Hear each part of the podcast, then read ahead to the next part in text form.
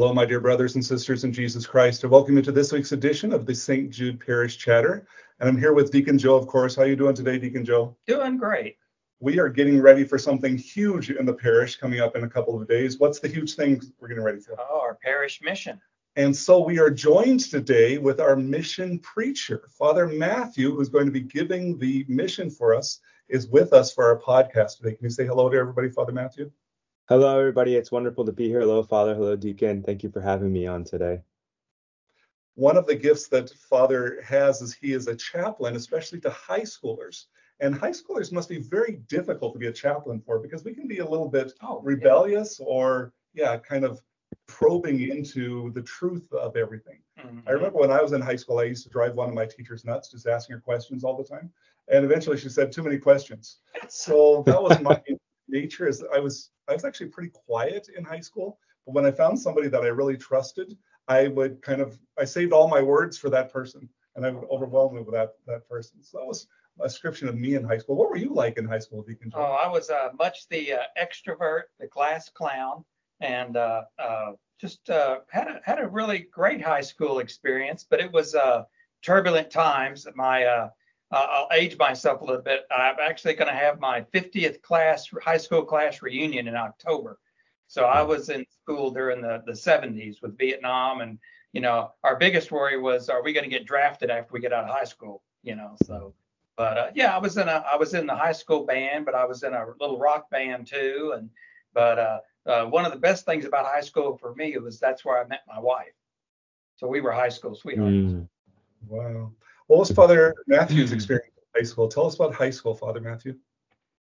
High school. I, I was I was born and raised in San Diego, so my high school years were were out here in San Diego, and where I'm currently assigned as a priest as well. And I was actually my high school years um, might have been a little bit different than than the normal experiences. I was homeschooled. Um, my, my family decided to do that when I was in fifth grade and we were able to plug into a beautiful um, homeschool group and, and that's actually a big part of my faith journey was because we were supported and and sort of formed so to speak by the other families my family wasn't was was doing the bare minimum of practicing the faith uh, I didn't have much uh, understanding of the faith, and through these other families, they really brought us in. And you know, the cool thing to do was to go to daily mass or to like stop the park day to like pray a Divine Mercy Chaplet. Um, and so I'm actually very thankful for those years and the friends. Uh, and a lot of the friends that I made there, um, you know, I'm still in touch with today. Uh, and I'm very thankful for, for all that. It was a beautiful experience. So your experience of high school was one of being homeschooled, and now you're assigned to a, uh, a Catholic high school as a chaplain. so big high school experience you're now having as as a chaplain. Uh, different the your experience of high school and the the high school experience that these kids are having. What is it like to be a high schooler today in a Catholic high school in San Diego? Wow, yeah, uh, it's definitely a different experience. I think being a high schooler at a Catholic high school is certainly a different experience from being a Catholic uh, in a high school back when I was in high school, and much different than being a Catholic homeschooler in high school. Um, but what I'm what I'm finding uh, today is that there there is a great desire for the truth uh, there's a great desire to take seriously the faith in, in many ways, especially as a sort of reaction at times to what you see um, in, in other places and in, in other areas in high school years. Um, so so young kids are being um, exposed to things that that are drawn starting to draw them away from God, and so at that young age, then you have kids already starting to react to that, which is really beautiful. Um, at the high school that I work at, for example we put out a list uh, for kids to sign up for one-on-one sort of spiritual direction with us um, chaplains, and we have over 100 kids on that on that list. Um, and so that's a beautiful a beautiful sign there, right, in the midst of everything else. And can you give everybody some context? Like, how big is the high school in general? How many kids do you have from freshman through senior year at your high school? Sure. So our high school has um, 1,600 students. Um, so it is a bigger high school, I think, in terms of Catholic high schools. But when you think about it, uh, to have over a hundred that like put in the effort to want to meet one on one with a priest, um, obviously there's a lot more that are involved in other ways in their faith, whether it be through campus ministry or prayer, um, uh, Bible studies and whatnot. Uh, but to, for uh, over 100 to put in the effort to want to go meet one on one with a priest, that to me is, is quite telling. Good. Deacon Joe, why don't you tell us about our sponsor for this week's podcast? Okay. our sponsor this week is St. Jude's Lenten Parish Mission. It's going to be February 18th and 19th. That's this uh, coming Sunday and Monday at 6:30 p.m. in the church, and it's featuring our guest today, Father Matthew Maxwell, and our topic is "Do This in Memory of Me: A Deeper Look at the Greatest Gift Left to the Church, the Eucharist." And one other extra kind of little extra added attraction is on a Sunday evening following the mission.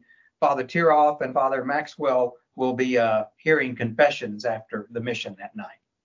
Good. So our this is all about the mission essentially today in our podcast because our our guest is about the mission and our our, um, our sponsor is the mission. So before we go into like why people should come to the mission, I think you gave everybody a little bit of a of a hint of your background when you described the friends and the um, the community that you're a part of in high school. But can you tell your vocation story to everybody? How is it that the Lord called you to be a priest? Sure, sure. Um, so I I always trace it back to to sort of um, the beginning to being a sort of funny event in my life. I mean, we did start homeschooling. We started to get to we started to get to know some very good Catholic families and friends. And one day uh, at a daily mass, one of my friends who I looked up to, he asked me if I wanted to be an altar server, and I flat out told him no thanks, that's not for me. And so he said, okay. And he um, he then proceeded to take me over and said, hey, I wanted to introduce you to to the priest, Father Larry. And I said, all right.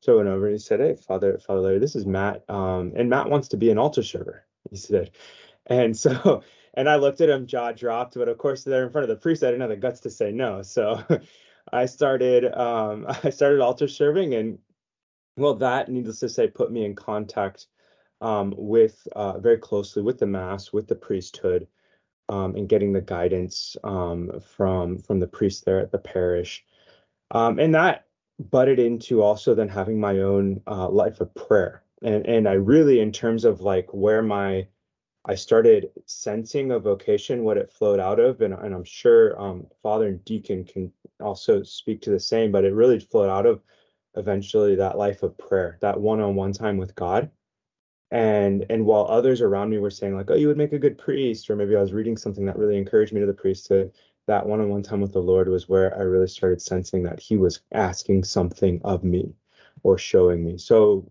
from an early uh, high school years from my early high school years is when i started basically saying that yeah i want to be a priest. Um, that got a little bit sidelined um, uh, as the years went on, I went off to college um, and and maintained the faith and the practice of the faith and everything, but I didn't have as much clarity at that moment about what that would look like, taking those concrete steps. And so it wasn't until um, almost two years out of college that I that I actually ended up joining uh, the religious order that I'm a part of, Miles Christi, uh, and going to, into seminary. So I discovered as well when I was uh, discerning my own vocation that adoration of the Lord in the Holy Eucharist is essential. I remember distinctly a very simple tabernacle, a wooden tabernacle in Moscow, Russia, where I was a missionary at, and just spending hours in prayer before that simple, simple tabernacle, um, which I can remember to this day had a, a, red painting of a rooster on the front of it. But um, the, the Lord was present inside of it. So the tabernacle was not the, the strength, it was the strength of God present in the Holy Eucharist inside of it took me on my own spiritual journey. Mm-hmm. Beautiful. Yep. You probably heard of um, Butker, who was the kicker for the Kansas City Chiefs. Help oh, me yeah, his first yeah. name. What's his first name?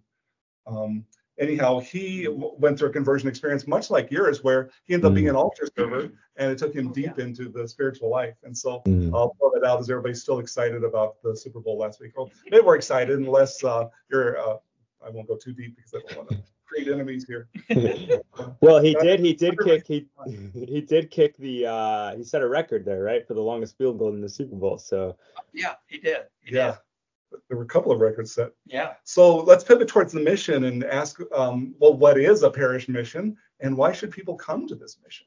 Sure, sure. That's a good question. So it's a part of the tradition of the church, which already I think is something telling, um, shows the the beauty and the importance of these moments Um, the the church has always uh, tried to nurture and foster our relationship with God of all of the faithful with that make up the church, right? Interested in our particular path, and knowing that we're fed um, weekly through the sacraments, special sacrament of the, of the Mass on, on Sunday, through our own prayer life, and that in addition to that, those normal ways in which we encounter the Lord, it's very helpful at times to sort of like have a have a moment to step back, to maybe reset a little bit, to refocus, to go deeper as well with the Lord. And and so as sort of a mother, um, the church has offered us these opportunities in, in a variety of ways. One way, obviously, that maybe is already standing out to our minds is, for example, a retreat when we take time aside from the normal uh, hubbub of daily life to to to focus on the Lord. Um, and and and another way that throughout the history of the church that this has been done, especially maybe for those of us who don't have the the time or the ability to go on a dedicated retreat, but we still want to recharge our spiritual batteries.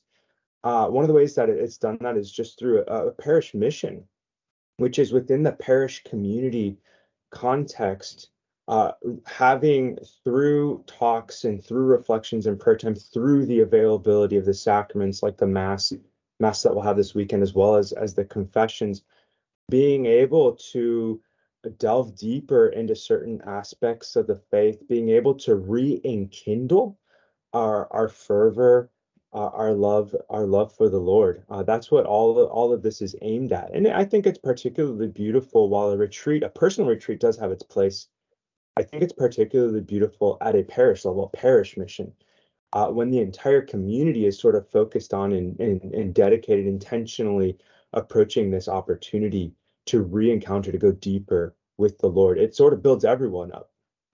So I would point out that our, our people get busy too, and they want to go on retreats, but there's not enough time to be able to go away for five days or even a, a month long spiritual retreat like an Ignatian exercises retreat um, they can't do it, but they can come for two nights. And so we're trying to accommodate people where they are, meeting souls where they're at. sure, something very accessible, exactly, very access- accessible, but yet because we put in that small effort of maybe carving out an hour or two on an evening, um, the Lord then responds with a flood of graces, right? So something that seems so simple can give a lot of fruit. I, would point out too that when we create that space for our Lord to work, we're like allowing uh, graces we've received in the past to well up once again. So maybe we had a powerful retreat experience years ago, or just the last Sunday Mass, the last communion that we went to. There are graces that are there. And when we go on a parish mission, it's like stirring up the, uh, stirring ourselves up, stirring our, our souls up. Imagine if you would like a glass of milk and you put the Hershey syrup inside of it. It just sits there until you stir the whole thing up and it's there, but it's not chocolate milk yet. You've got to stir it up, and that's what the mission does. It allows not just the grace of the mission to come to pass, but graces that we've already experienced within our lives to work together with the grace of that mission in order to make us the people of God that we're designed to be. Well, Father, I'm going to circle back just for a minute. So uh, we talked a little bit about our high school life, and we know that you're a chaplain. So what what's a typical day at the high school like for you? Sure. So our, our day, um, our, our day at the high school, uh, the days that I'm working there, because I'm actually part-time chaplain at high school and then part-time at a college. At the high school, it'll start with mass in the morning, and then that will move into. I'll actually do my own personal holy hour since mass is, is before class a little bit early. I'll actually do my own personal holy hour there at the school chapel um, following mass, which I always think is a, a, beautiful way not only to start out my day, but to start out sort of the day for the work there and asking the Lord to work on campus and calling down the graces for the students um, as we do our ministry.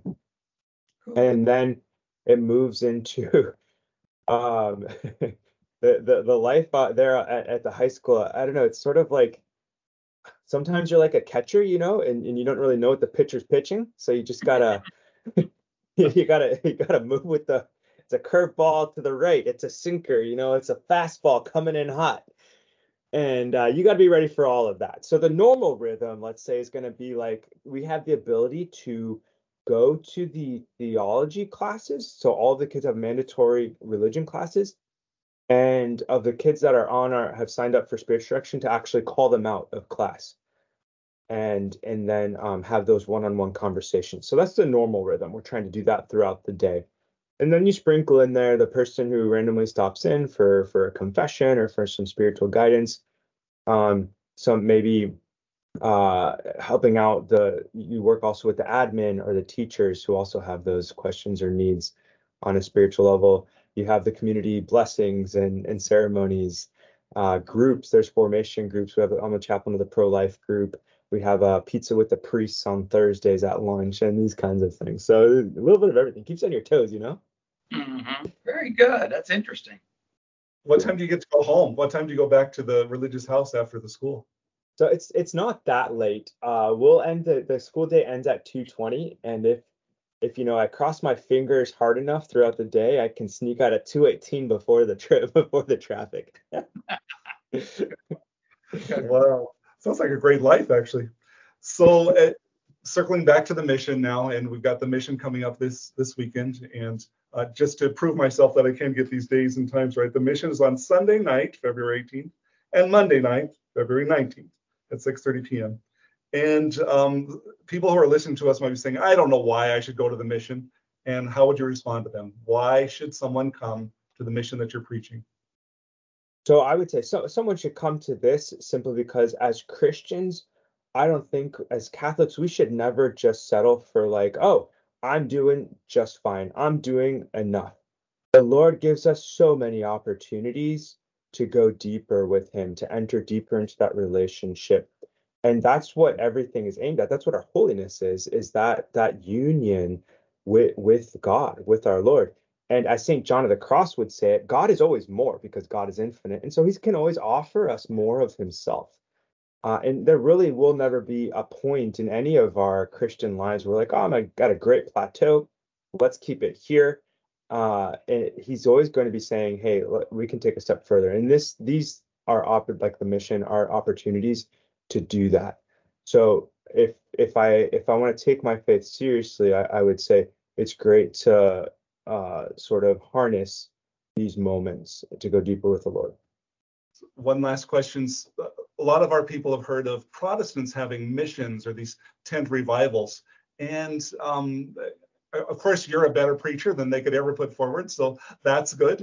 But answer their question: Why would I go to a Catholic revival? Aren't all religions the same? You run, I run into that sometimes. I'm sure you have. Mm-hmm. You need to, to tackle that. Is Catholicism different from the other religions of the world? Right. Yes, Catholicism is definitely different. We say um, that we know through our faith we have the fullness of the truth. So we might find good elements um, some some helpful elements on our path with God here or there. Uh, but the fullness of the truth is c- contained within the Catholic faith. And and if I'm Catholic and I step away from that, I could actually say um, that's that's even slightly dangerous because I might be introducing things that aren't that fullness of the truth into my life of piety or my relationship with the Lord. But just from the the flip side of that it's like why wouldn't i want the fullness of the truth right? Like if i found the best ice cream shop here in san diego i'm not to if you come and visit me father i'm not to take you to the second best. I'm to take you to the best. Thank you. I, I, consider that a great honor maybe i'll let you do that for me when i go to san diego my providence that allows me to go there Father, we want to thank you for being with us today. We're looking forward to seeing you in person this weekend and really looking forward to hearing your message.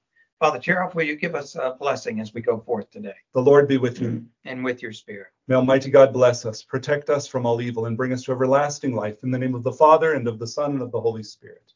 Amen.